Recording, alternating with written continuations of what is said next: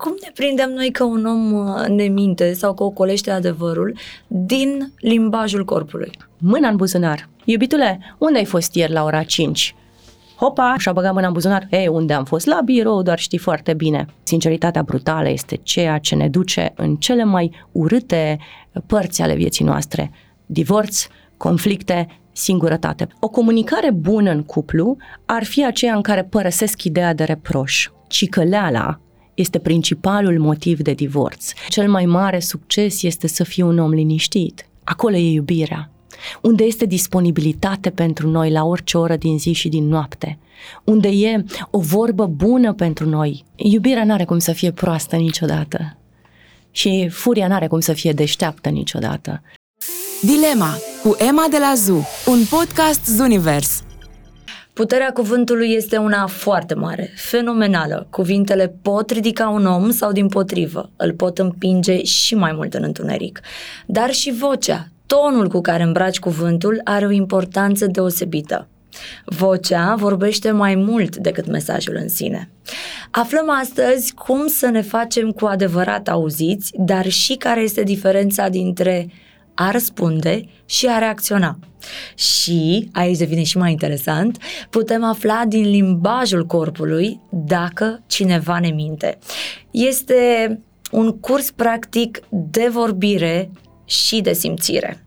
Îi spun bun venit Teodorei Mețiu, trainer de public speaking. Sunt tema de la ZU începe dilema și vă promit eu că după episodul ăsta veți fi mult mai atenți la vocea, gesturile voastre, dar și uh, a oamenilor cu care stați de vorbă. Bună, Teodora, bine ai venit la Dilema. Bună, Emma, bine, bine te-am găsit, mulțumesc mult pentru invitație. Am o grămadă de întrebări despre tine asta pentru că mi se pare uh, fascinant domeniul din care vii tu și anume cel de a antrena oamenii să se facă auziți, uh-huh. exact cum scrie și în uh, descrierea cursului tău, pentru că dacă nu te faci auzit, e lesne de înțeles că nu te faci uh, nici de înțeles, nici remarcat, nu poți să-ți comunici cu adevărat uh, nevoile și așa mai departe.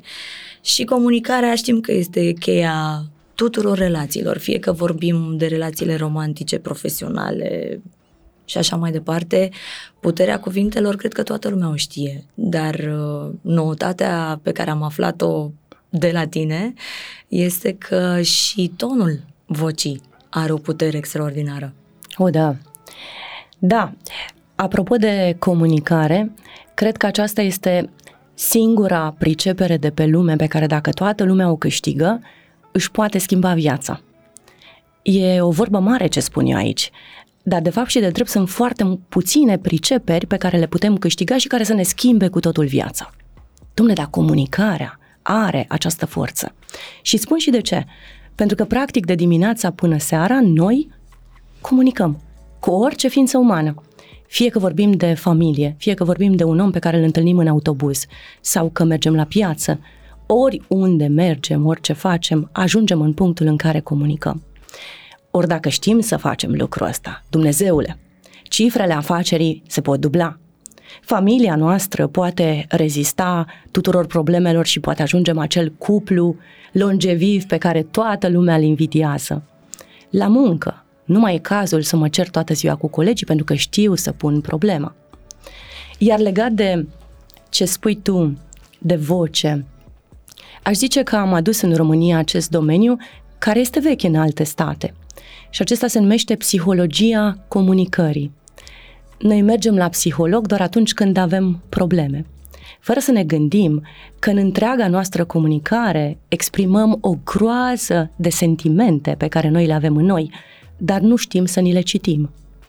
Nu doar vocea este încărcată de sentimente, de exemplu, dar și cuvântul. Orice cuvânt scos tu acum, sau eu acum, e full, e încărcat profund de sentimentele mele.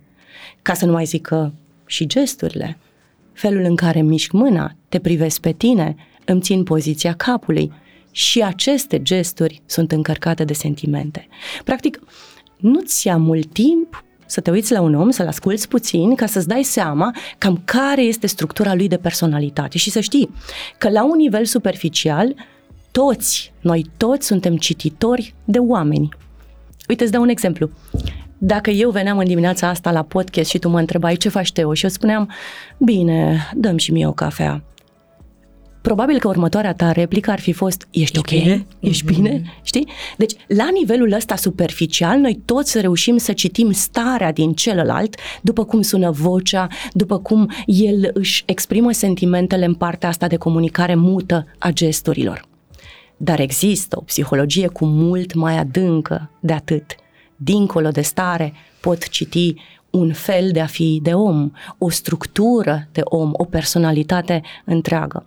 Este un domeniu pe care chiar aș vrea să-l extind în România, pentru că el ne-ar ajuta să ne, să ne îndreptăm viețile. Dacă am ști să devenim cititori mai adânci de cuvinte, de voci și de gesturi, atunci să știi că, în primul rând, am reușit să facem ceva important în viața noastră, și anume să ne ferim de oamenii care n-au ce căuta în viața noastră. Mm, cât de valoros e să știi să faci Foarte asta. valoros. Și să îmbrățișăm pe cei care au ce căuta. Deci ce am înțeles până acum de la tine este că întreg procesul de comunicare nu înseamnă neapărat să știi să pui cuvintele într-o propoziție astfel încât să sune și frumos și cu sens, dar vocea, cu tot ce vine ea la pachet, limbajul corpului, îți poate, deta- îți poate da detalii despre cum e omul din fața ta. Categoric, categoric. Eu în cursurile mele de public speaking, de exemplu, pornesc de la asta. Oamenii sunt puțin șocați pentru că îi pun să vorbească, îi pun să se prezinte. Ei cred că eu le ascult cuvintele. Niciodată nu fac asta. Le ascult vocile. Pentru că tot procesul prin care transformăm o vorbire de aici pleacă, de la interior. Cum ai putea tu să comunici ceva care să inspire pe ceilalți dacă tot interiorul tău doare, dacă tot interiorul tău este bolnav, dacă tot interiorul tău este plin de revoltă, de furie? Nu. Când vrei să inspiri pe ceilalți, când vrei să schimbi viețile celorlalți prin cuvintele tale, interiorul tău trebuie să fie sănătos. Doar așa vei putea să-i schimbi cu adevăratele. Și atunci totul pornește aici. Și desigur că în cursurile mele șocul e destul de mare. Oamenii vin acolo să afle rețete despre cum să scape de emoție, despre cum să-și facă structura unui discurs, cam cât de lungă să fie propoziția, cam cât de scurtă. Oamenii caută lucruri de suprafață. Fără să-și dea seama că suprafața are foarte mare legătură cu interiorul. Mm. Și atunci descoperirea interiorului este primul pas când vrem să ne transformăm în niște comunicatori care să fie auziți, da. Procentul e în felul următor. Suntem atenți mai mult la stare decât la cuvinte? Da. Asta este ceea ce reținem.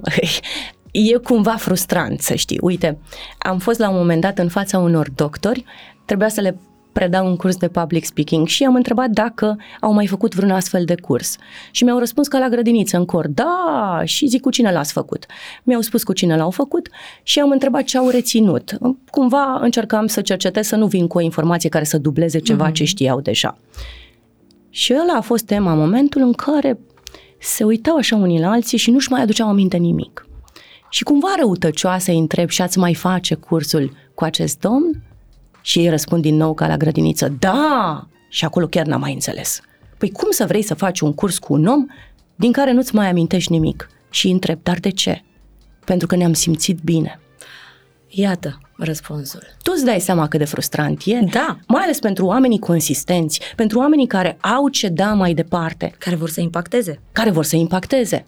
Iată, dacă nu știi să dai o stare bună publicului tău, poți să ai magie în cuvinte. Pf, magia se duce. Starea este ceea ce vinde astăzi. Oamenii nu mai cumpără servicii sau produse. Oamenii cumpără oamenii. Gândește-te. Alegi să te duci la film cu omul care îți dă o stare bună, nu cu omul care nu-ți dă o stare bună. Inviți acasă la tine sau la petrecerea de ziua ta oamenii care îți dau o stare bună. Dar de ce ne ferim de uh, oamenii care nu au neapărat o, o, o stare bună? De ce nu le venim în ajutor? Mai ales dacă îi putem ghici după voce. Bună întrebare, pentru că, din nefericire, noi toți sau majoritatea ne cam trăim pe noi și atât. Inclusiv când mă căsătoresc.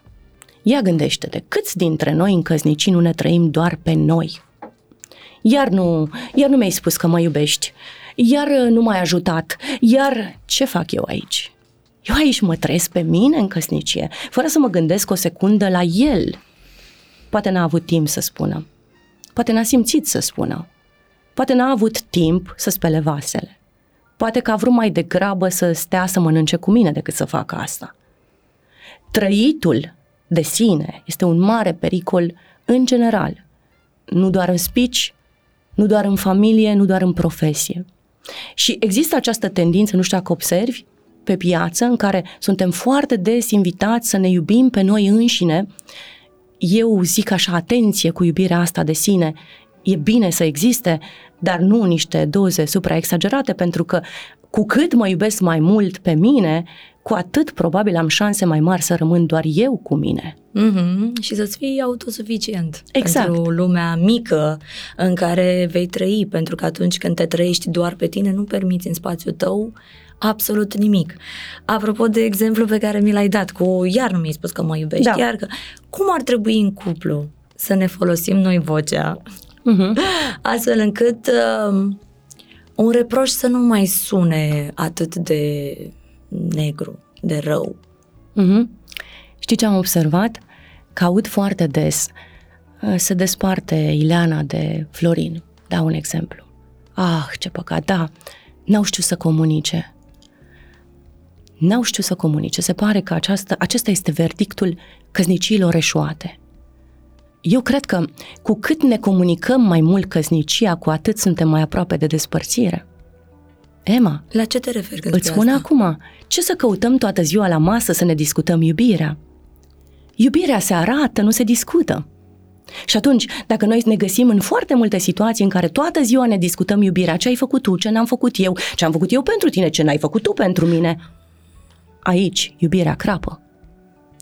Hai mai bine să arătăm iubirea și să o spunem mai puțin. De exemplu, vin acasă, nu-ți spun nimic, dar te iau în brațe. De exemplu, vin acasă, te văd obosită, văd vasele acolo, în chiuvetă, mă apuc și le spăl, privindu-te cu zâmbet. Arătați iubirea. Nu mai spuneți. În momentul în care ajungem în punctul în care discutăm și ne apărăm iubirea cu argumente peste argumente peste argumente, suntem foarte aproape de divorț. Spunea Nikita Stănescu la un moment dat să simți că te iubește. Exact. Nu să știi. Nu să știi. Dar cu toate astea avem nevoie de cuvinte. Ok, e nevoie să și discutăm. Cum împachetăm un reproș așa încât el să nu-l supere pe celălalt? Hai să luăm un exemplu. Ne vine un exemplu? Nu știu. Ai venit iar târziu acasă, știai că aștept seara asta să o petrec cu tine, știai că uh-huh. am, m-am pregătit, am făcut cumpărăturile și ți-am făcut cina. Exact. Mi-ai spus că o să vii la ora aia, te-am întrebat. Exact. Ei, vezi, așa cum pui tu problema, aici tu răspunzi la întrebarea, uite, iubitule, cum mă simt eu în acest moment în care eu te-am așteptat pe tine cu cina, iar tu, ca un nenorocit ce ești, nu ai venit. N-ai pus preț, că de fapt N-ai pus preț, nu ai prețuit. Mm-hmm. El asta va traduce din ceea ce îi spui tu. În momentul în care noi spunem ce simțim în momentele dure din viața noastră, singura reacție pe care o obținem de la celălalt este apărarea, dacă nu cumva o replică mai dură decât cea pe care ai dat-o tu. Lasă-mă în pace. Când te-am rugat eu și pe tine să vii cu mine cu băieții la pescuit, ce ai zis? Du-te tu liniștit că eu mă duc cu fetele. Da? De aici începem să răscolim trecutul, nu mai discutăm prezentul din momentul în care unul dintre soți a început să vorbească despre ce simte și acest ce simt este ceva ce nu e bun. Sfatul meu este că în căsnicie trebuie să ne spunem lucrurile bune în limbajul lui ce simt. Simt că ești cel mai frumos bărbat din lume. Ești cel mai bun șofer. Gătești cel mai bine, iubitule. Deci pot să spun ce simt câtă vreme ce simt e de bine. Dar în momentul în care nu am ceva de bine în mine, atunci hai să ne ducem pe întrebarea ce s-a întâmplat. Iubitule, mi-ai spus că vrei să mâncăm împreună. Am pregătit cina la 19, așa cum mi-ai spus că ajungi. Ai ajuns la ora 21. Da? Dau faptele. Eu nu mai spun aici ce simt, doar îi explic ce s-a întâmplat. În acest moment, iubitul meu se vede ca la televizor expus acolo în niște cadre care nu-l avantajează. El nu va mai simți în fața acestor cadre să dea replica, ci din potrivă va încerca să repare acele imagini care pare că nu stau bine în televizor. Și va spune, iubito, știu, știu că ți-am promis că ajung la ora 19, fii atentă ce ai intervenit. Nici măcar n-am apucat să-ți dau un telefon, dar hai să mâncăm acum ce ai pregătit. Și totul e ok. Aici nu ne mai certăm, ci aici reușim să împăcăm o stare care ne poate deranja și să ducem spre ceva bun. Pentru că uite ce se întâmplă. În momentul în care simțim de rău, iubirea ne părăsește. Domne, apar toți demonii ăia psihologici pe care așteptăm, abia așteptăm să-i le trântim celuilalt. Așa ceva nu ar trebui să ne permitem în iubire. Pentru că acești demoni psihologici aruncați pe masă într-o situație de criză, aceștia nu vor mai dispărea dintre noi mulți ani de aici încolo. Gândește-te ce lucruri urâte își spun unii la nervi. Lucruri pe care nu mai poți să le iei înapoi. Niciodată. A doua zi vii, după ce le-ai spus și spui, iartă-mă, știi, eram foarte nervoasă, n-am gândit ce ai spus. Ba da, ba da, ai gândit ce ai spus. Și atunci, de ce s-a întâmplat ce s-a întâmplat? Pentru că iubirea te-a părăsit și tu ai lăsat loc demonilor psihologici să apară în iubirea voastră. Și iată cum iubirea începe să sufere, să fie rănită, să sângereze. Și demonii poți opri, nu știu, printr-o folosire mai adecvată a vocii. De câte ori vreau cuvintelor? să-i spun soțului meu ceva urât, am obsesiv-compulsiv întrebarea în cap. Teo, știi cât de tare îl iubești? Și apoi vine răspunsul meu, îl iubesc de nu mai pot. Și ăsta e momentul în care, băgând iubirea în mine sau refreșând iubirea în mine, tot ceea ce voiam să spun brutal și dur, o să sune cu mult mai blând și cu mult mai multă iubire. E adevărat, dar nu ai niciodată un moment în care pur și simplu simți să-i dai o lecție? Sau nu tu? Uh-huh. Să spunem că sunt cupluri care din aceste mărunțișuri uh-huh. adunate, la un moment dat, unul dintre ei simte nevoia să-i dea o lecție. De ce ar simți crezând, nevoia să-i dea o lecție? Crezând că așa nu se va mai repeta situația. A, vezi, aici greșim.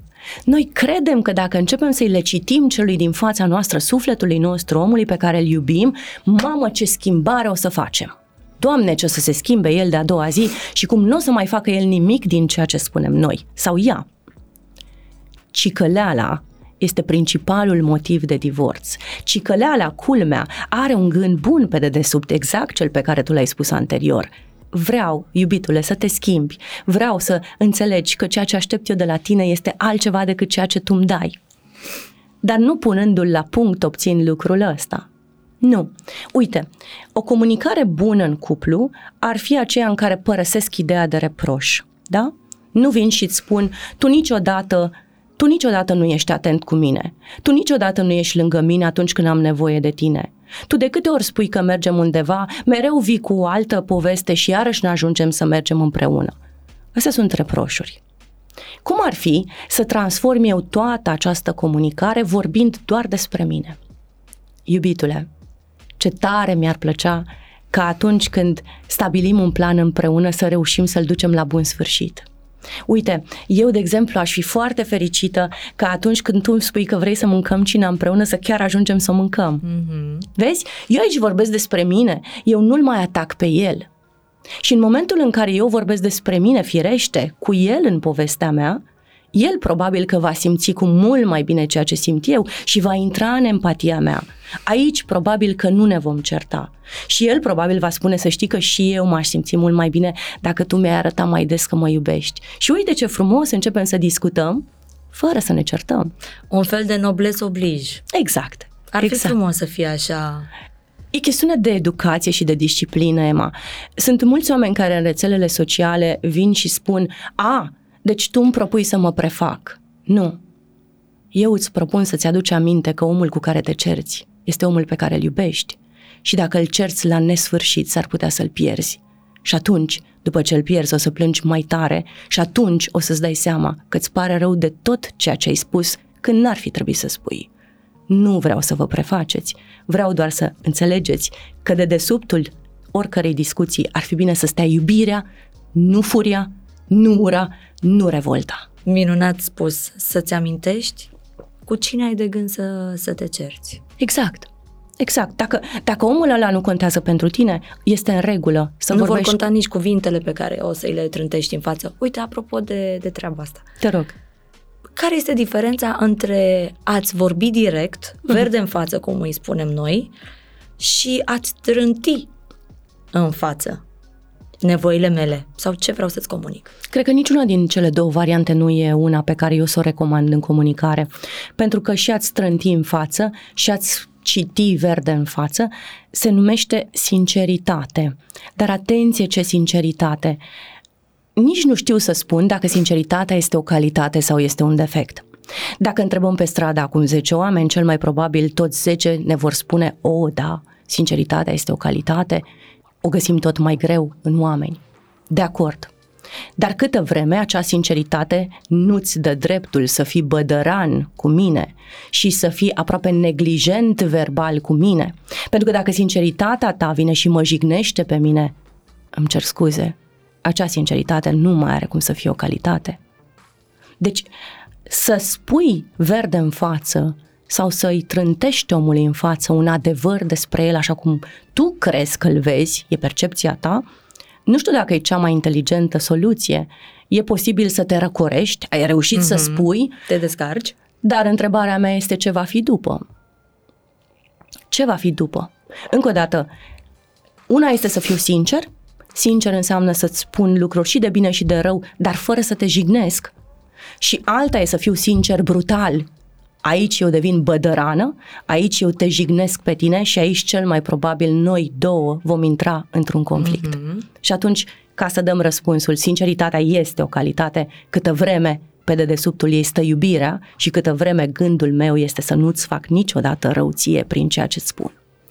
Dacă avem un conflict la serviciu, de exemplu, cu uh-huh. un șef, știm cu toții că atunci când ne ducem la șef, ne alegem uh, cu grijă cuvintele, vrem cumva să înțeleagă din port, din vorbă și așa mai departe că încă respectăm scara ierarhică. Uh-huh. Avem o problemă cu șeful. O nemulțumire. Cum mă sfătuiești să merg la el și să mă reprezint? Uh-huh. În timp ce spuneai tu asta, mă gândeam la șefii din România. Că șefilor din România le place foarte tare acest statut de autoritate în cursurile mele întâlnesc foarte mulți oameni fricoși, au o frică de autoritate, au o frică de a merge la un șef. Mm-hmm. Ce Dumnezeu de relație profesională este aceea în care mie mi-e frică să bat la ușa șefului să-i spun două, trei vorbe? Aici problema nu este la mine, ci problema este la șeful care își coordonează echipa. Ce șef poate fi acela și ce rezultate poate avea acela câtă vreme împroașcă de dimineața până seara frică? Mă rog, trecând peste acest subiect, cum pot să-i pun problema șefului fără să îl deranjez? Pur și simplu mă duc și spun ce-mi doresc. Repet, vorbind despre mine. Bună, șefule, uite, hai să spun cum văd eu lucrurile. În ultima vreme am muncit peste program în mai multe zile. Îmi face mare plăcere să fac asta, pentru că dacă nu mi-ar face, probabil că aș pleca acasă. Dar cred că munca mea ar putea să fie cu mult mai bine răsplătită, de exemplu. Mai ales că vezi bine că trăiesc prin munca pe care o fac la birou.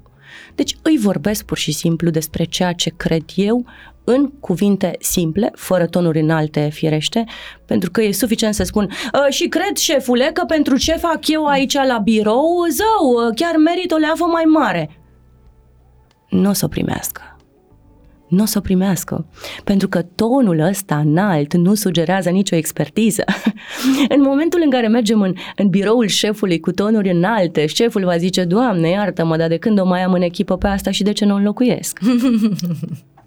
Tonul înalt este extrem de enervant, este unul dintre tiparele, este pe locul 1 la tipare verbale enervante.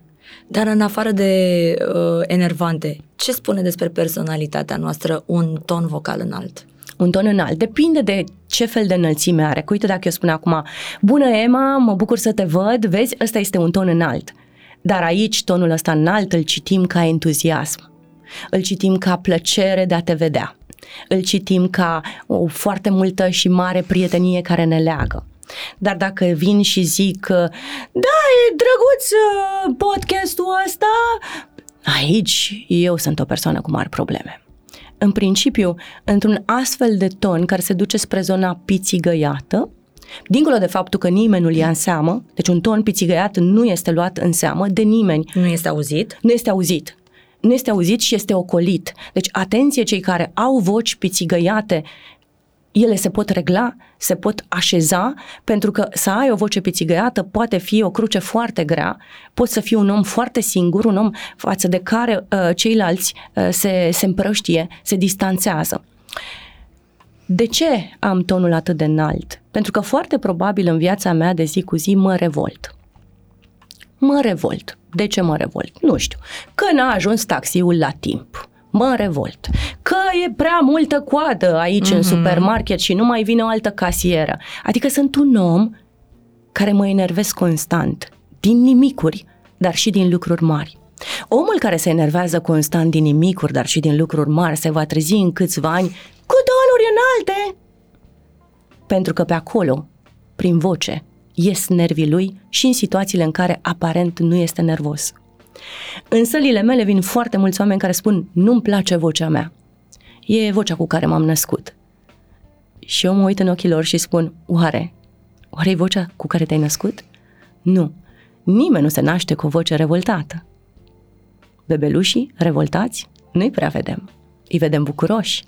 Dar, în timp, viața te poate duce într-o zonă de revoltă care, da, dacă nu este spusă, dacă nu este vindecată, ea va ajunge să se scurgă pur și simplu în voce și nu numai în voce, și în gestică, o să vezi niște mimici, Un rictus, un ritus, un- o sfidare da, din aia. o gură în jos, o nemulțumire totală. Oamenii cu voci pițigăiate au tendința să fie mai mult nemulțumiți de viețile lor decât mulțumiți. Și atunci, da, vocile se subțiază. Și acum să mergem la vocile, nu știu, grave. Uh-huh. Ce ne spune asta despre personalitatea unui om? Grav pentru mine ar putea să însemne și o voce care vorbește foarte încet. Nu știu, ai întâlnit? Da. Doamne, deci bărbații ăștia sunt cuceritori. Mai mult la femei am întâlnit. Da, nu, eu am întâlnit la bărbați și ăștia își găsesc tot timpul cele mai frumoase tipe, doar că ăștia nu sunt niciodată ceea ce par a fi. Pentru că tipele se duc la ei că zic, wow, ce blând sunt, Doamne, în brațele lui o să mă simt în sfârșit protejată după ce am avut relația aia toxică. Atenție la oamenii care vorbesc foarte încet. Nu sunt niciodată ceea ce par. Oamenii care vorbesc foarte încet sunt oamenii care în scurtă vreme după ce noi începem o relație o să vă șocheze cu o criză de nervi în care fie aruncă cu ceva, fie dă cu pumnul în masă, fie dă cu pumnul în ușă, fie agresează omul din fața lui. Oamenii care vorbesc foarte încet sunt oameni cu un management de furie destul de prost gestionat. N-ai zice. N-ai zice, asta spun. Pe de altă parte, hai să nu generalizăm. Există și oameni care vorbesc foarte încet pentru că au o stimă de sine scăzută. Și atunci ei vorbesc așa încet și aici găsești tu femeile despre care vorbea anterior, pentru că nu vor să se audă și mai ales dacă spun vreo prostie, mai bine să o spună încet decât să se audă prea tare. Vorbesc în speranța că nu o să le audă nimeni. Exact. Deci ele speră să nu fie auzite. Exact. Nu că nu reușesc neapărat. Da, fii atentă că mai e și un joc de putere aici, că de-aia spun să nu generalizăm, sunt mai multe personalități sub această voce foarte stinsă. Avem personalitatea agresivă, avem personalitatea cu stimă scăzută de sine, Mhm. dar avem și personalitatea manipulatorului. Sunt bărbați care vorbesc special mai încet. Știi de ce, Emma? Mm. Ca să-și facă rost de atenție. A, Ad- să-l întrebi. da, Poftim. ca tu să-ți lungești urechile, ei adoră, adoră să te facă atentă, că tu îți lungești urechile ca să pricepi ce spune omul din fața ta.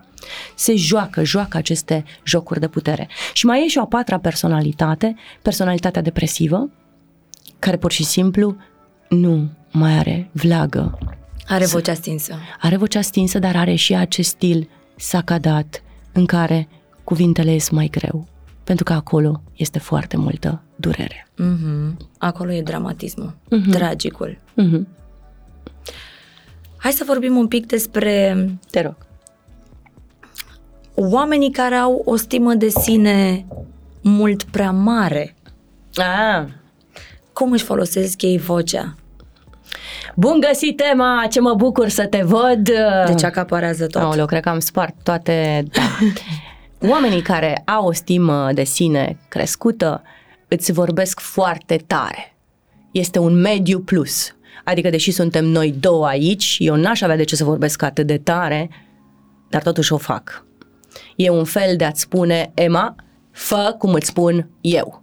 Mm-hmm. Dacă nu faci cum îți spun eu, atunci știi ce? Vezi de viață. Sunt oamenii care vor să influențeze viețile celorlalți. Sunt oamenii care cred că doar ei înșiși sunt capabili de lucruri serioase și restul bine ar fi să-i asculte și să facă cum ei le spun, pentru că ei sunt atot știutori. Da, cam așa îi recunoști. Mai e un tipar verbal și vocal din care recunoști acest atot știutor. Și acesta este cel care îți livrează informația exact ca în școala elementară, aproape silabisit, Emma. Pentru că el aici crede că tu nu prea înțelegi. Mm. Și atunci, el care este Dumnezeul științei, îți dă așa silabisit că poate vei pricepe Pricepi. și tu. E și un joc de putere, cred, aici. Este și un joc de putere, dar în primul rând când întâlnim un om care silabisește, care sacadează, aici întâlnim un om foarte rigid, un om cu mare încredere în sine, dar cu puțină sensibilitate pentru ceilalți, un om care mereu este dispus să dea lecții, dar niciodată să asculte. Dar despre oamenii care uh, cred că pot câștiga un argument dacă uh, ridică tonul vocii, dacă strigă aproape, Uh-huh. Păi de aici pornește tonul ridicat, de la ideea uh-huh. că dacă acum țip, tu mă auzi. Dacă te acopăr. Dacă te acopăr.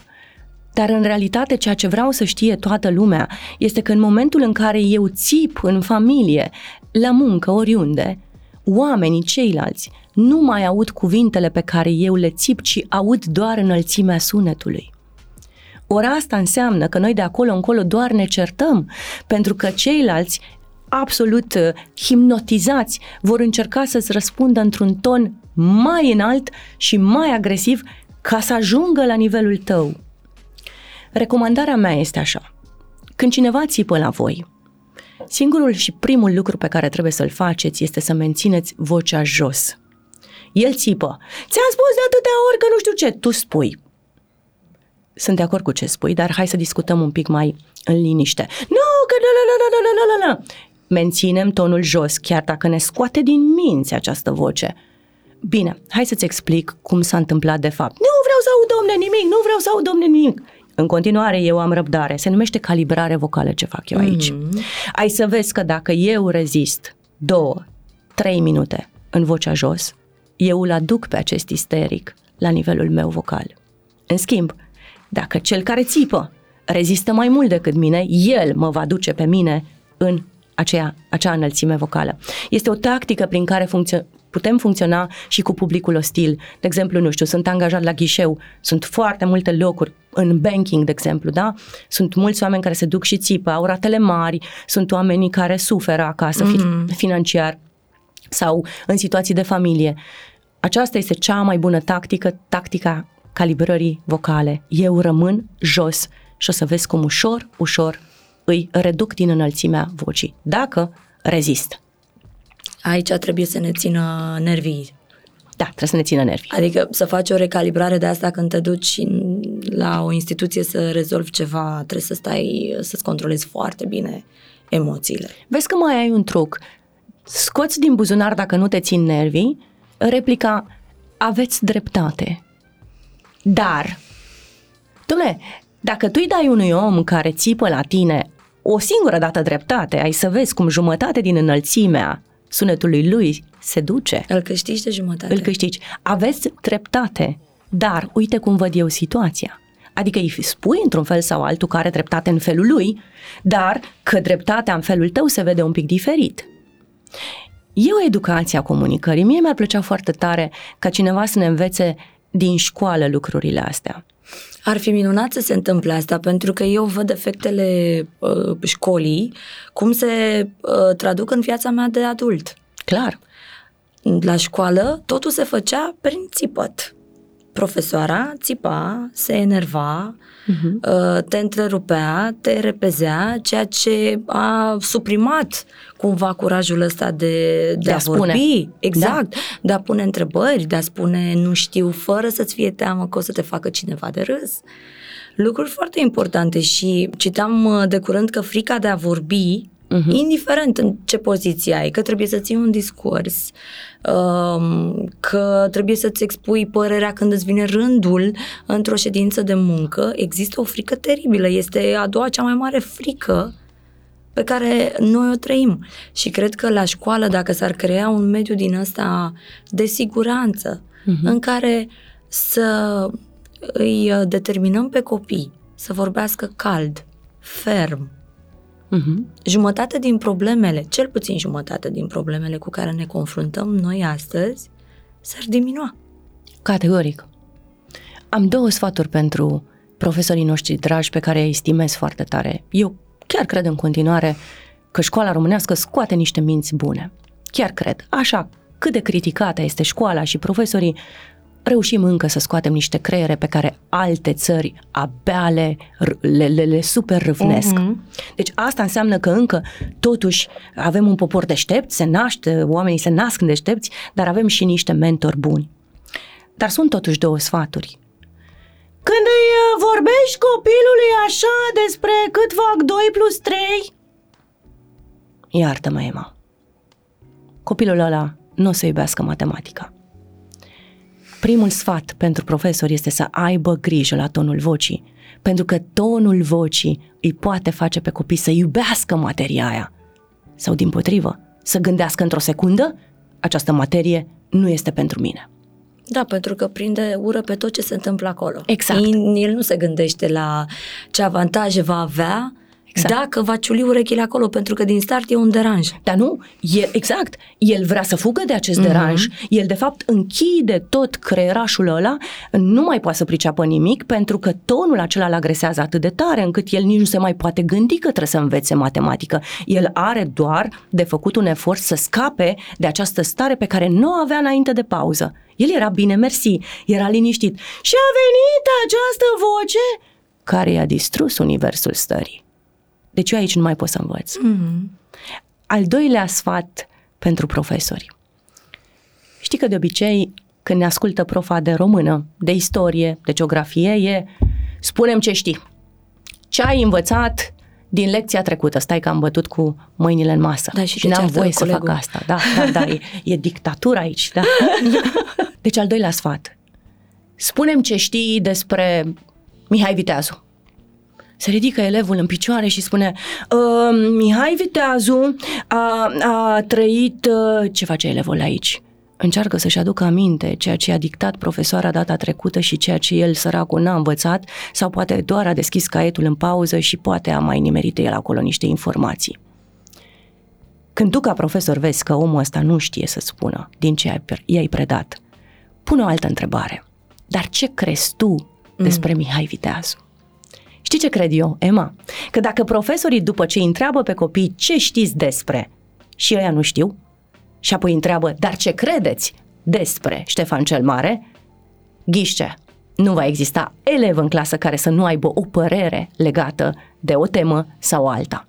Deci nu spun să nu întrebăm ce știți, să nu verificăm ceea ce aveau de învățat, dar hai să extindem un pic. Dar voi ce credeți despre? Dar care este părerea voastră despre Ștefan cel Mare? Hai să vedem ce părere au mm-hmm. și hai să le ascultăm. Bune, proaste, cum ar fi, important este să-i invităm să aibă o părere.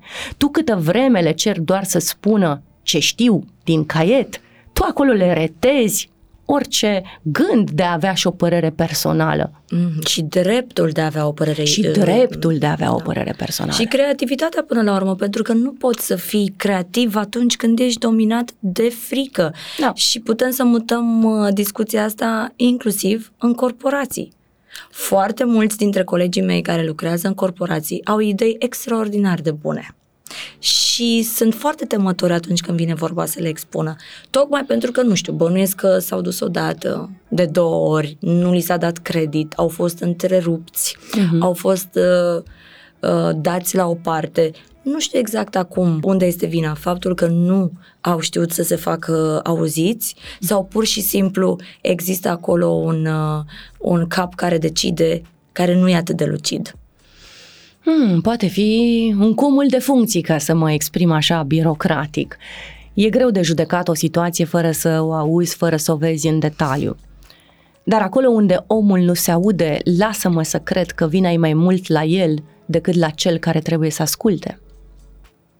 Chiar dacă în fața mea stă un om de care ți-e frică să te apropii, asta nu înseamnă că acela este vinovat, că eu nu pot să comunic cu el, ci vina în continuare stă la mine. Eu când sunt în fața unui om sau în fața unei situații, eu aleg cum vreau să mă comport în acea situație. Vreau să-mi fie frică? Atunci o să-mi fie frică și cel mai probabil nu o să se audă nimic din ceea ce spun. Vreau să nu-mi fie frică și să înțeleg că omul ăla este un om ca și mine? Da, e perfect, pentru că acolo probabil mă voi auzi. Deci, atunci când cineva simte că nu se face bine auzit, este clar că undeva comunicarea lui are multe scurt-circuite. Și asta se poate învăța. Nu nimic greu. Cum facem asta? Hai că ne întoarcem la origini. Cum ne facem noi auziți? Oh, dar sunt o groază, o groază de tactici prin care ne facem auziți. Primul lucru pe care ar trebui să-l avem în vedere ar fi vocea. Da? Totul pornește de aici. Dacă vocea mea țipă, e clar că am decis deja, nu mai sunt auzit. Dar dacă vocea mea intră într-o profunzime și spun dacă îmi permiteți, vă rog, Domne, Emma, e greu, e greu să nu taci și să-mi asculți părerea. Din simplu motiv că vibrația vocii joase este cea care așterne o liniște și te invită la liniște. Mm-hmm. Al doilea lucru. Nu știu dacă ai observat, dar românii au o tendință de a vorbi pe lung. Domne, până îți spun o informație, îți consumă 5 minute din viața ta. După cele 5 minute, dacă stai să te gândești la ce ți-a spus, îți dai seama că ți-a spus un singur lucru.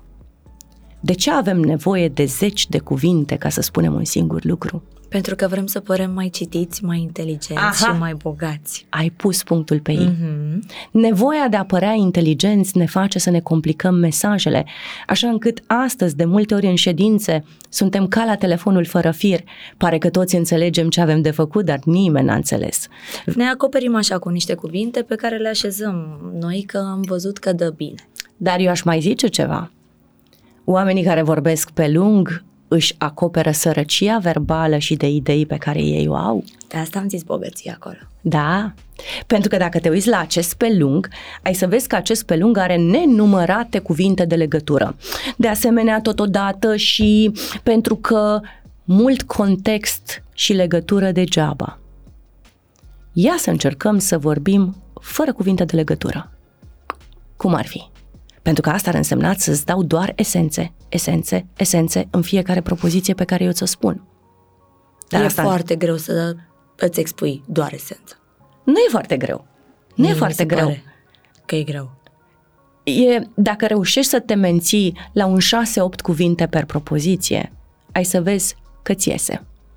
Ăsta este exercițiul pe care vi-l propun. Ia să încerc să spun orice în 6-8 cuvinte într-o propoziție ok, nu mi-ajung cuvintele alea să spun tot ce am vrut, nu-i problemă, mai construiesc o propoziție de șase-opt cuvinte. Nici acolo n-am reușit să spun tot. Nu-i problemă, mai pun încă una de șase-opt cuvinte. Dar ghiși ce? Vorbindu-ți așa, eu încep să sun a film de acțiune, nu a bla, bla, bla, bla. Uite, dacă eu îți spun acum, în ultimii 15 ani m-am participat în foarte multe cursuri de public speaking în care am întâlnit mii de oameni care au plecat extrem de mulțumiți pentru că, de fapt, cursul pe care eu îl predau este unul foarte practic, unul care aduce foarte multe Mai beneficii. Pierdut. Te-am pierdut, nu? Da. E, și acum, acest lung, lasă-mă, lasă-mă să ți-l sparg în 6-8 cuvinte. În ultimii 15 ani am predat cursuri de public speaking. Am întâlnit peste 2000, dacă nu 3000 de cursanți. Emma, oamenii ăștia au fost foarte mulțumiți. Știi de ce? Pentru că și-au schimbat viețile. Știi de ce? Pentru că, de fapt, cursul meu are niște metode foarte practice. A? Cum ți se pare?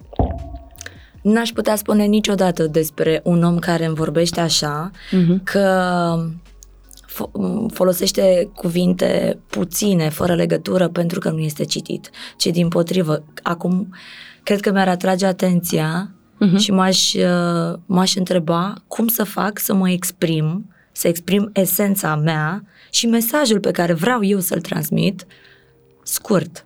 Și deja eu am întrebat foarte lung. Deci în timp ce tu vorbești... Da. tu acum încep exact, și te exact. analizezi. Încep să mă autoanalizez. Nu, să nu faci asta. Să nu faci asta. Da, ceea ce propun eu aici este una din marile tehnici din cursurile mele, vorbitul cadru cu cadru. În momentul în care noi povestim în fraze, apare efectul de bla, bla, bla, adică știi ce îi transmit publicului? Publicule, te rog frumos, du-te și uite-te la altceva, că oricum nu-ți spun nimic interesant. Mm-hmm. Dacă eu transform fraza în cadre, adică mă limitez la o singură acțiune într-o propoziție, exact cum am făcut anterior, acela este momentul în care eu mă transform în film, iar publicul, pe partea cealaltă, va zice, vreau să mai aud.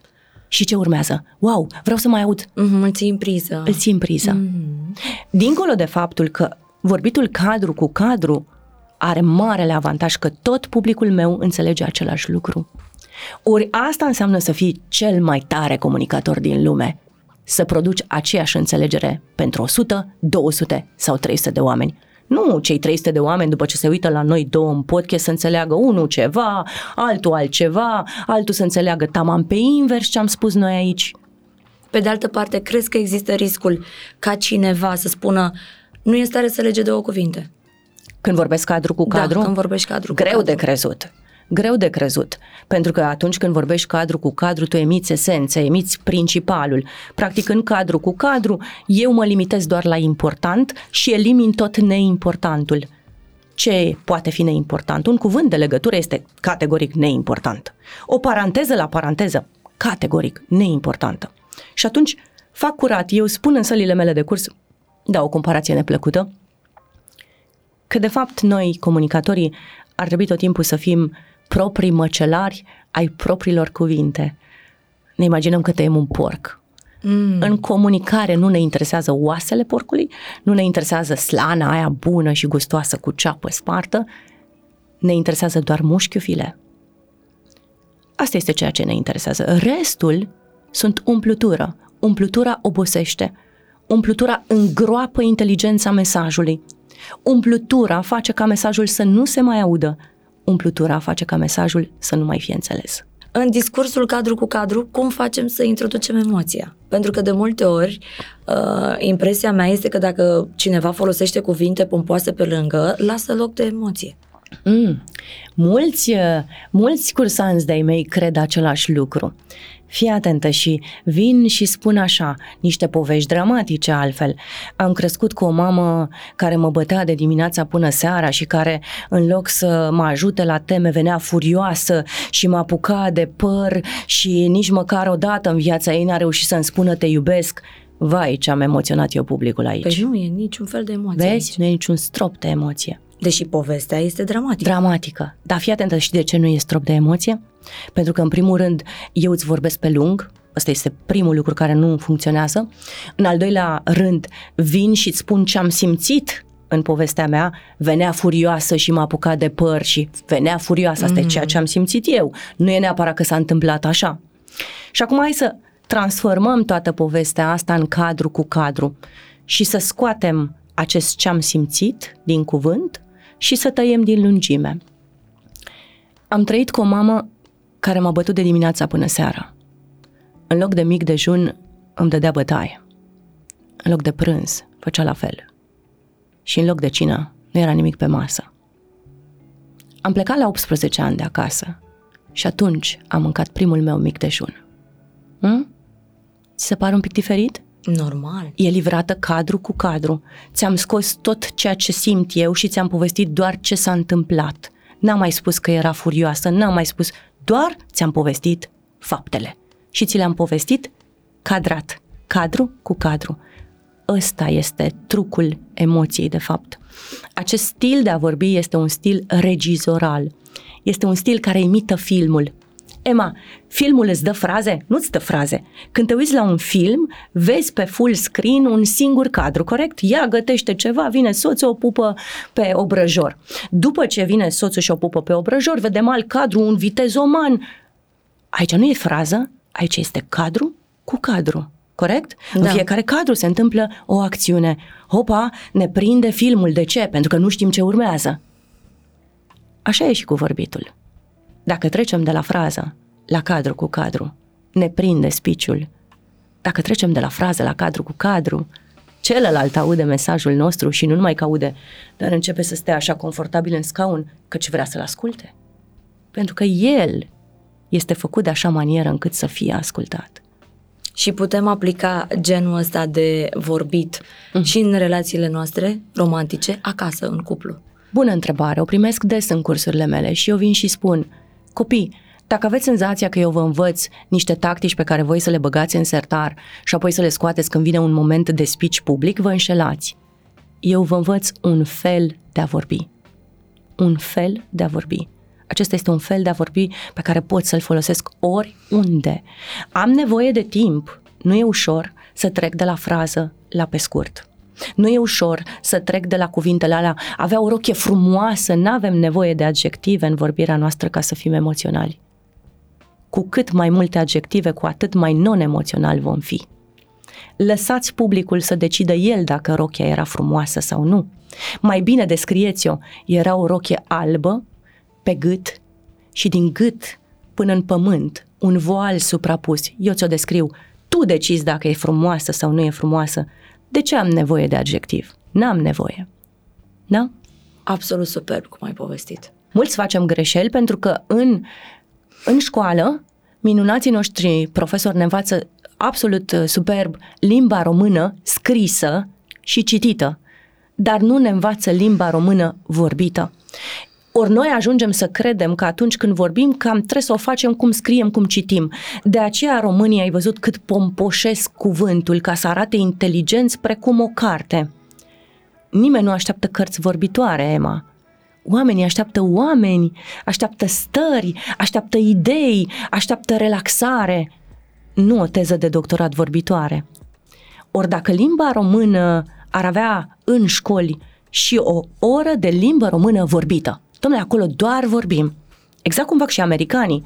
Americanii nu întâmplător sunt speaker foarte buni, pentru că ei sunt antrenați pentru scris, citit limba engleză, dar au partea în care limba engleză este învățată uh, uh, așa cum trebuie vorbită. Pentru că sunt lucruri diferite. Una e să scriu, una e să citesc, alta e să vorbesc. Aș vrea să ne întoarcem un pic la sinceritate. Spuneai că uh-huh. sinceritatea e un plus, dar uh, nu atunci când vine la pachet cu brutalitatea. Da, să vin și să-ți spun Bă, adevărul este că nu te duce mintea, măi. Nu te duce mintea. Ei, acum ce te super, că doar sunt sinceră. Poftim? Asta e sinceritate? Să-i spui copilului, soțului sau soției că nu o duce mintea. Dar cel care spune asta, ce minte are? Își dă seama oare că aceste cuvinte pot distruge o viață de om? Își dă seama oare că această sinceritate n-ajută pe nimeni în afară de pe el, cel care spune, își spune furia? Sinceritatea brutală este nevoia mea de a mă elibera de furia mea. Și eu te întreb, eu, de partea cealaltă a mesei, ce vină am că tu ai nevoie de o victimă pe care să-ți vergi toată furia? Ai multe alte variante prin care poți să-mi spui că nu am fost prea inteligent în acel moment în care am luat decizia X sau Y. Poți să spui exact cum am spus eu. Sau poți să spui, dragul meu, nu prea ai fost inspirat în momentul acela. Este o formă de sinceritate în care eu nu te jignesc, ba chiar dacă te uiți la mine, o să vezi că îți sunt aproape și în același timp îți dau tot sensul recunoașterii mele mm-hmm. Recunoașterii tale ca, ca, ca om, da? nu, te, nu te bag 5 metri sub pământ. Sinceritatea brutală este pentru cei care nu au o viață bună cu ei și simt nevoia să-i trântească și pe alții la pământ, să fie și ceilalți ca ei. Nu cred în sinceritatea brutală și nu voi crede niciodată că aceasta va putea fi o calitate, ba din potrivă, cred că sinceritatea brutală este ceea ce ne duce în cele mai urâte părți ale vieții noastre. Divorț, conflicte, singurătate până la urmă. Cum pot eu să-mi apăr părerea, chiar dacă... Fără să jignești, Emma. Mm. Fără să jignești. Da? Dacă eu astăzi, nu știu, n-am fost prea inspirat, am folosit un dezacord, nu o să-mi spui, bă, ce proastă ești, mă, ai uh, scos un dezacord. Pentru că asta, asta este sinceritatea brutală. Și poți să-mi spui, Teo, ai avut zile mult mai bune, astăzi cu gramatica nu te-ai împăcat prea bine. Vezi? Îmi spui un adevăr, ești sinceră, nu o să-mi cadă foarte bine. Domne, dar nu mă jignești. Și lași spațiu și de simțul umorului care ăsta apropie. Exact, exact. Și nu mai creează distanța aia dintre eu sunt mai presus decât ești tu. Exact. Ce vreau eu de fapt în tot podcastul ăsta să spun este următorul lucru. Indiferent ce spunem, cui spunem, în ce nerv spunem sau în ce stare spunem, lăsați-l pe celălalt să vă vadă totuși iubirea. Dacă reușiți să lăsați pe celălalt să vă vadă iubirea, orice veți spune va avea efectul pe care ni-l dorim. Dacă celălalt va vedea doar furia, revolta, nervii, demonii psihologici, atenție, riscați să-i pierdeți pe acei oameni. Vocea noastră transmite și viața pe care o avem, O, da. noi și starea ei. O, da, o, da.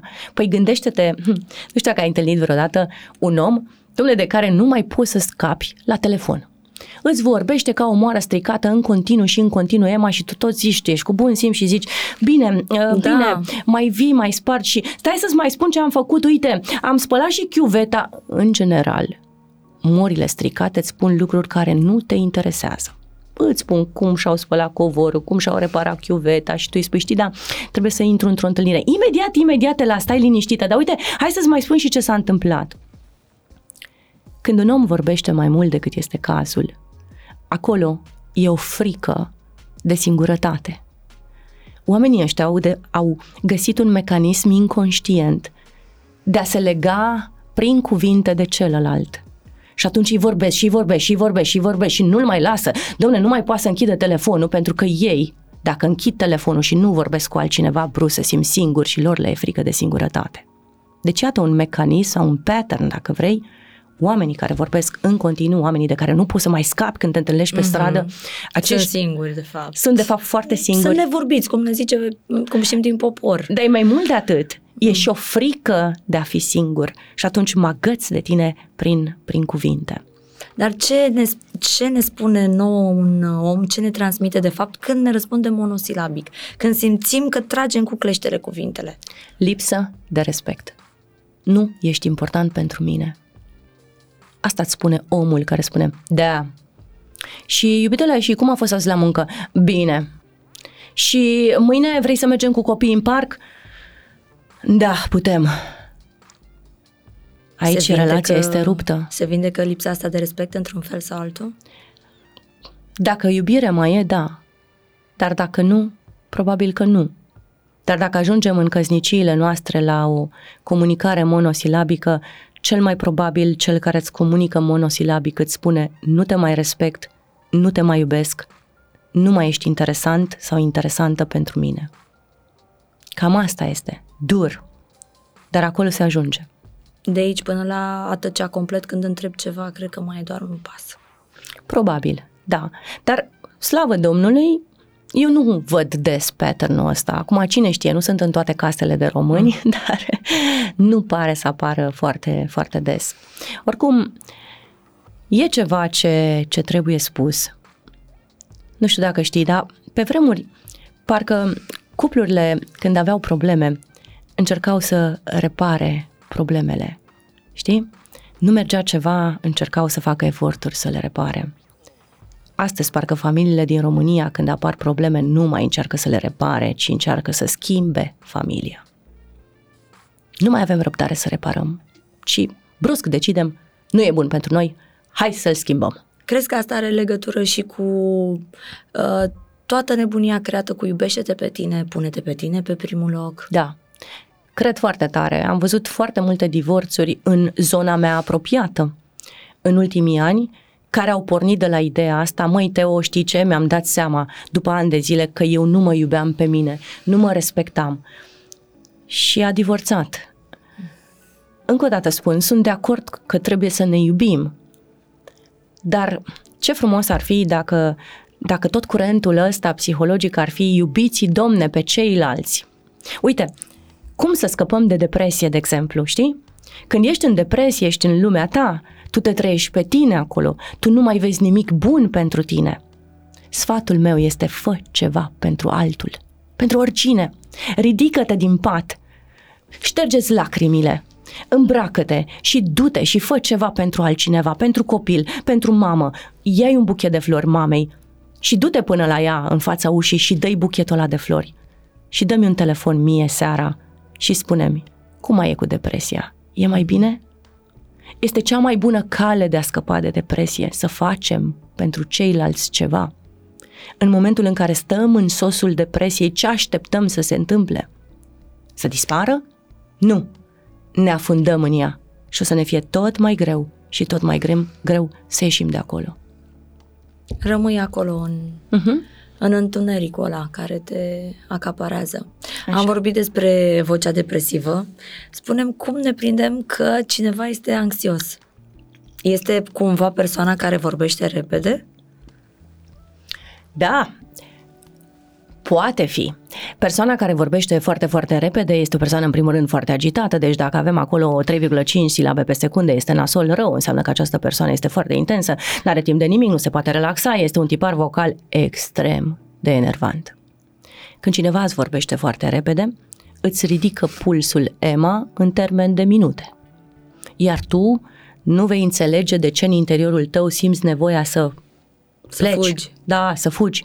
Pentru că, de fapt, persoana care vorbește foarte repede începe să pună stăpânire pe mecanismul corpului tău, ridicându-ți pulsațiile inimii la propriu. Nu știu dacă e neapărat anxietate, dar este o agitație fantastică. Este un om care nu își găsește liniștea absolut nicicum. Apoi, anxietatea o mai găsim în niște voci care sună foarte frumoase, ma. N-ai zice vreodată că acolo stă anxietate acele persoane care sunt atât, atât de bune, da, sigur că da, vreți o cafea eh, serviabile, deschise, dar nu mimat, ci adevărate, da? Niște mm-hmm. persoane adevărate care întotdeauna sunt deschise să-i ajute pe ceilalți. Rar le întâlnim, dar eu când le întâlnesc, deși abia le cunosc, le iubesc instant. Pentru că știu că acolo este foarte multă anxietate. În ce sens? Acești oameni dau totul celorlalți. Sigur, familiei lor în primul rând, dar ei n-au primit niciodată în viața lor mai nimic. Sunt oamenii lipsiți de aprecierea celor din jur.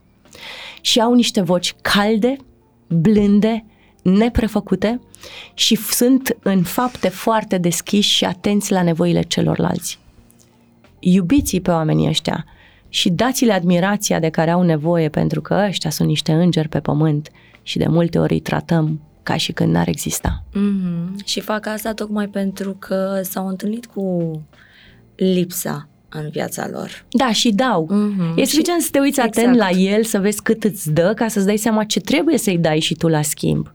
Da, Doamne, uneori suntem atât de autiști sentimental, încât uh, ne mai mirăm că nu se mai înțelege om cu om sau că astăzi înțelegerea între oameni devine o poveste tot mai grea. În completarea a ceea ce ai spus tu, mă gândeam că de multe ori privim un om care vine în fața noastră și ne vorbește frumos, chiar dacă noi ne-am purtat mai puțin uh, frumos sau bine cu, cu el, îl luăm de prost. Cam da. Asta este senzația. Și vreau să întăresc ideea asta a ta și să le spun tuturor celor care uh, ne ascultă să schimbe un pic viziunea.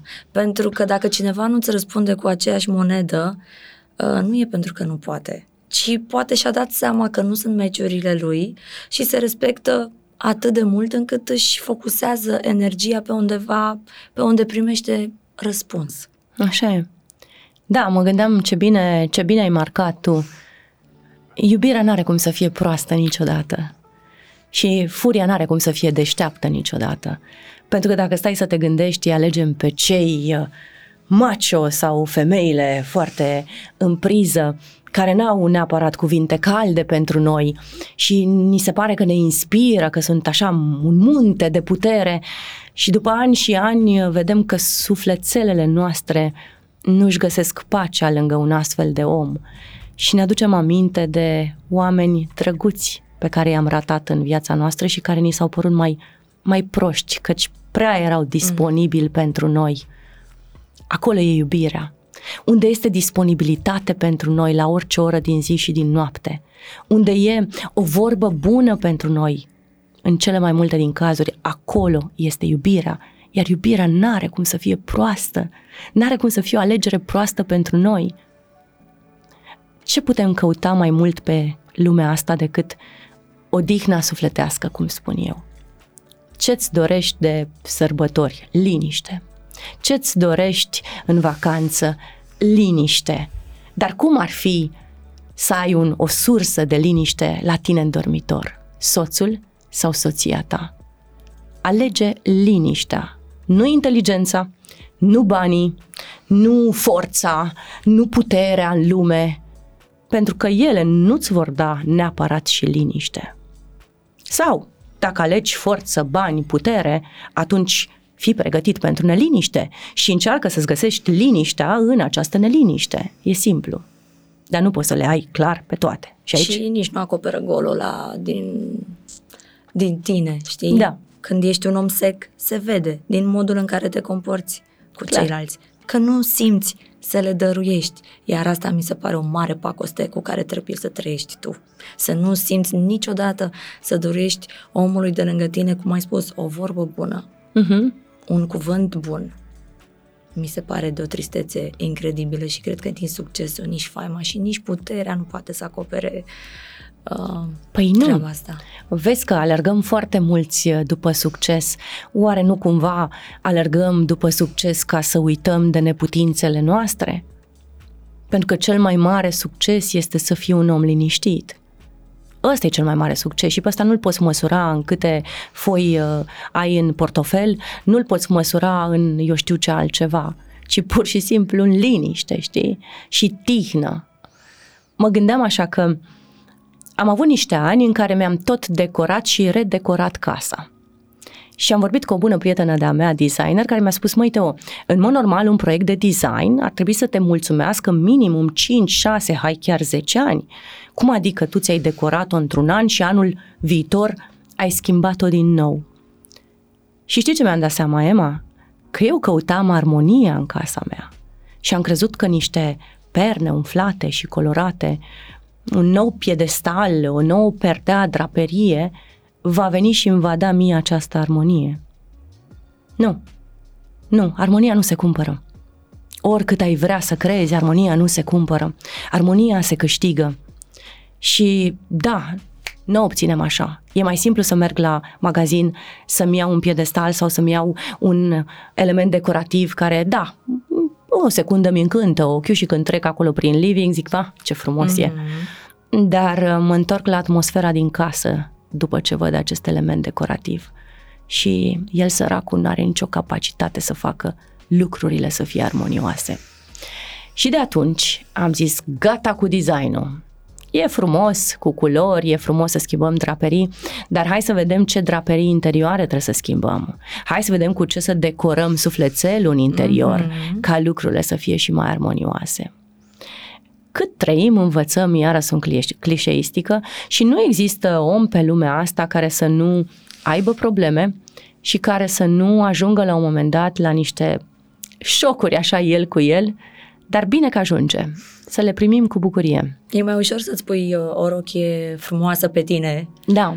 Uh, care crezi tu că îți pică bine ca să nu le transmiți oamenilor starea de gripe pe care o ai în interior. Până când o să-ți dai seama că nici rochia nu, nu mai pică așa cum crezi tu. Asta apropo și de voce, știi? Că, na, bluza asta eu pot să o cumpăr, cămașa asta pot să o cumpăr, dar vocea nu pot să o cumpăr vocea chiar nu pot să o cumpăr și mă duc ca o divă așa la nuntă, cum spui tu, cu o rochie superbă, cu mm-hmm. niște saboți roșii, cu părul făcut și vin ceilalți și mă întâmpine și spun Vai, ce frumos ești! No, ce scenariu mi-ai descris acum! Iartă-mă, jumătate din frumusețea acestei doamne, ca să nu zic mai mult, dispare instant de când ea a deschis gura în această voce complet revoltată.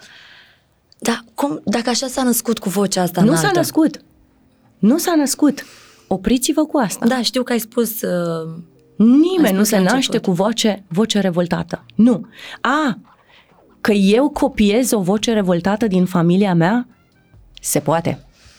Poate mama vorbește așa, știi? Tata vorbește și el așa? Și eu cred că am vocea asta dintotdeauna. Dar de fapt eu nu sunt altceva decât o copie a mamei sau o copie a tatălui. La fel, vin la mine în sălile de curs oameni care se schimonosesc ciudat. Au ticuri. A, doamna, așa sunt dintotdeauna. Oare? 80% din mimica noastră, din mișcările noastre de mâini, din mersul nostru, sunt copie? După părinții sau oamenii pe care am apreciat în primii ani ai noștri de viață. Deci dacă am avut nefericita situație în care tata era un ursus și tot ce putea el era să aibă niște colțuri ale gurii în jos, cel mai probabil că și fiul sau fica va fi tot așa. deci vocea este rezultatul și mediului din care venim. Categoric, categoric. Și atunci permitem să te întreb, ce facem cu defectele de S, de P? De S, de P, de orice altceva, defecte de sunete, Da, le corectăm. Le corectăm. Și bine ar fi să le corectăm. Să corectăm vocea ar fi uh, cel mai important, pentru că noi de când deschidem gura, să știi că vocea noastră spune foarte multe despre noi. Spune cât de deștept suntem sau din potrivă. Spune cât de capabili suntem sau din potrivă. Spune inclusiv cât de buni suntem ca oameni sau cât de puțin buni suntem ca oameni. Și atunci, vocea este un subiect în care fiecare dintre noi ar trebui să investim, pentru că e, e ceva ce aparent nu contează, dar de fapt transmite mai mult decât întregul nostru univers și ființă. Legat de sunete, nu vorbim corect. Depinde ce probleme de sunete avem. Dacă spunem hățușcă, adică avem o problemă cu R, eu sunt un logoped mai ciudat și nu l-aș repara pe acest R. Pentru că după toate studiile posibile, toți cei care râie sunt simpatici. Și de ce să-i iei carisma omului doar pentru că nu spune un sunet perfect? De ce ne dorim să fim perfecți? Uneori, imperfecțiunea este cea mai frumoasă poveste de viață, cea mai frumoasă poveste din reflector. Deci eu la R nu aș interveni, zău îți spun. Că e R feminin, că e R masculin, acolo l-aș lăsa. În schimb, la Z, la Ț, la C, la Ci, la S, acestea sunt niște sunete la care aș interveni imediat, pentru că ele, din nefericire, ne transformă în niște persoane antipatice. Și aici este destul de nedrept tema, pentru că poate sunt peltic, cum am fost și eu, și lumea te vede un antipatic doar pentru că ești peltic, tu fără să fii un antipatic, fiind un om altfel foarte mișto. Dacă te uiți pe scena publică și politică și showbiz, ai să vezi că sunt puțini cei care au reușit cu o problemă legată de S. Nu ai să vezi în lumea asta foarte mult, sigur, acum să-mi spui, am un nume în cap, dar uh, nu aș vrea să-l pronunț, însă acolo e și o problemă de R mai degrabă. Deci, în general, sâul ne împiedică să ajungem în vârf complet nedrept. Dar uite, aici am o altă problemă. Și aici vreau să fiu foarte bine înțeleasă. Am o problemă cu cei care își pun acele aparate pentru îndreptarea dinților, nu din motive medicale, ci din motive estetice. Aceea trebuie să se mai gândească de două ori înainte să facă lucrul ăsta. Pentru că să știi, o voce care sună bine, un sunet care sună bine, este mult mai carismatic decât niște dinți perfect drepți.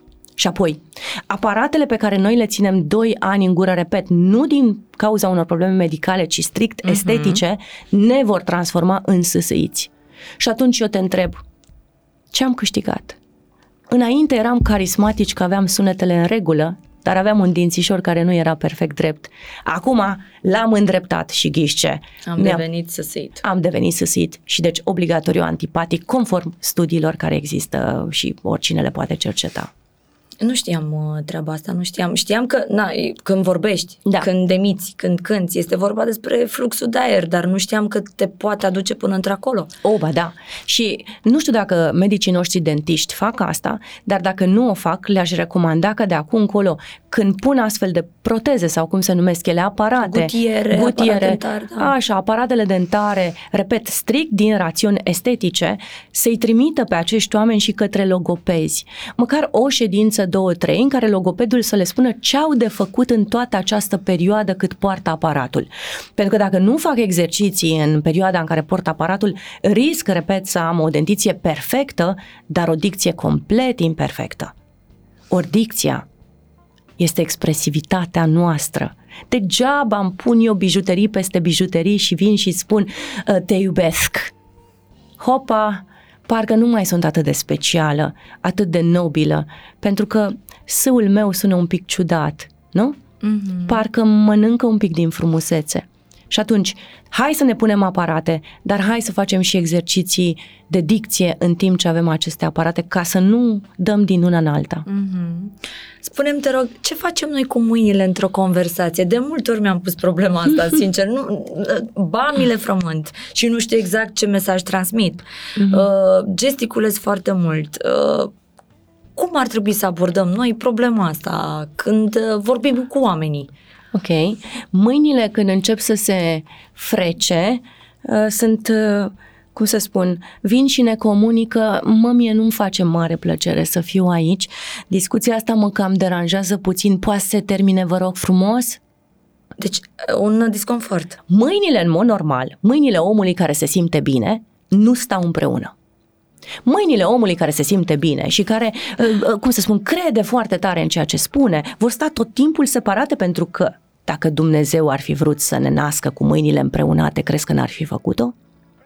Dar ne-a născut cu una în dreapta și cu una în stânga. Deci, clar, ele două se ajută între ele, dar nu stau lipite una de cealaltă, ci lucrează împreună. Așa îți dai seama de omul care crede în ceea ce spune el și omul care se simte bine și îți mai dai seama după ceva. După unghiul pe care îl formează între mână și corp.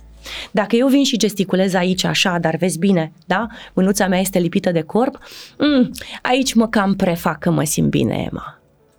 Dar uh, intervii puțin de ce? Pentru că de multe ori a, când gesticulăm, ni se pare că deranjăm. Și atunci, cumva și de la școală și de, din familie, lasă mâinile jos, ține mâinile pe lângă tine, nu gesticula și așa mai departe. Poate și asta ne împinge.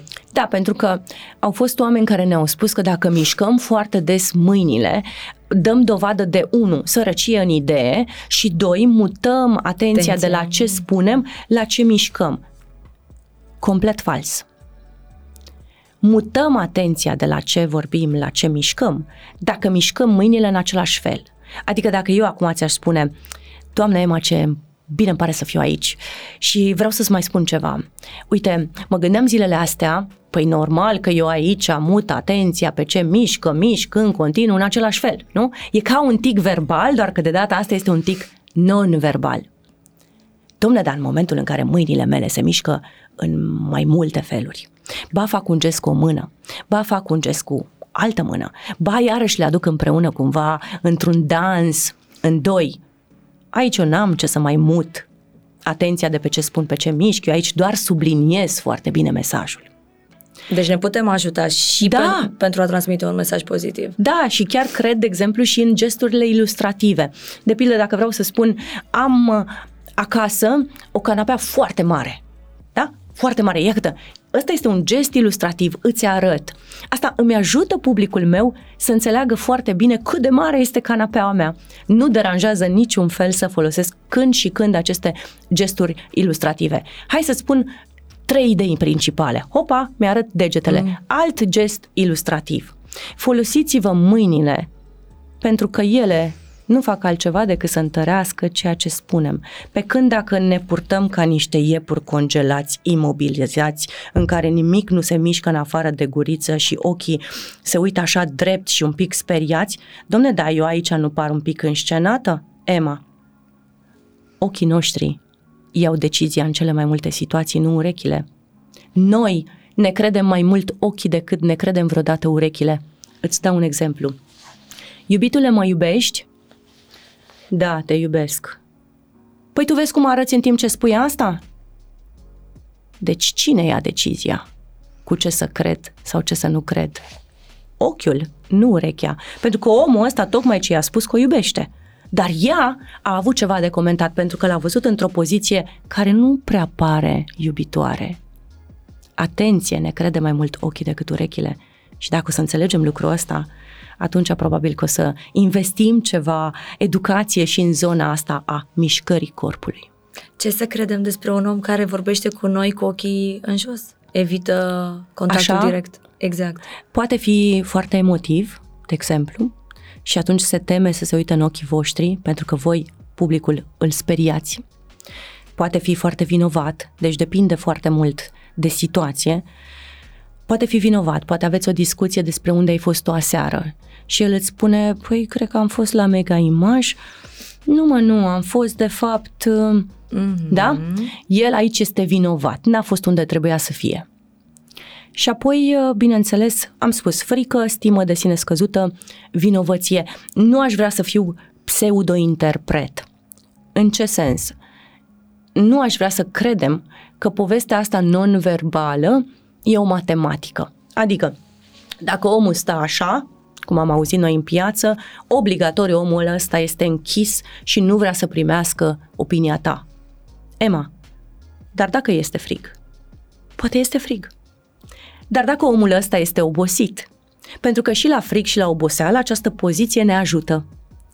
Ori asta înseamnă să fii pseudo-interpret.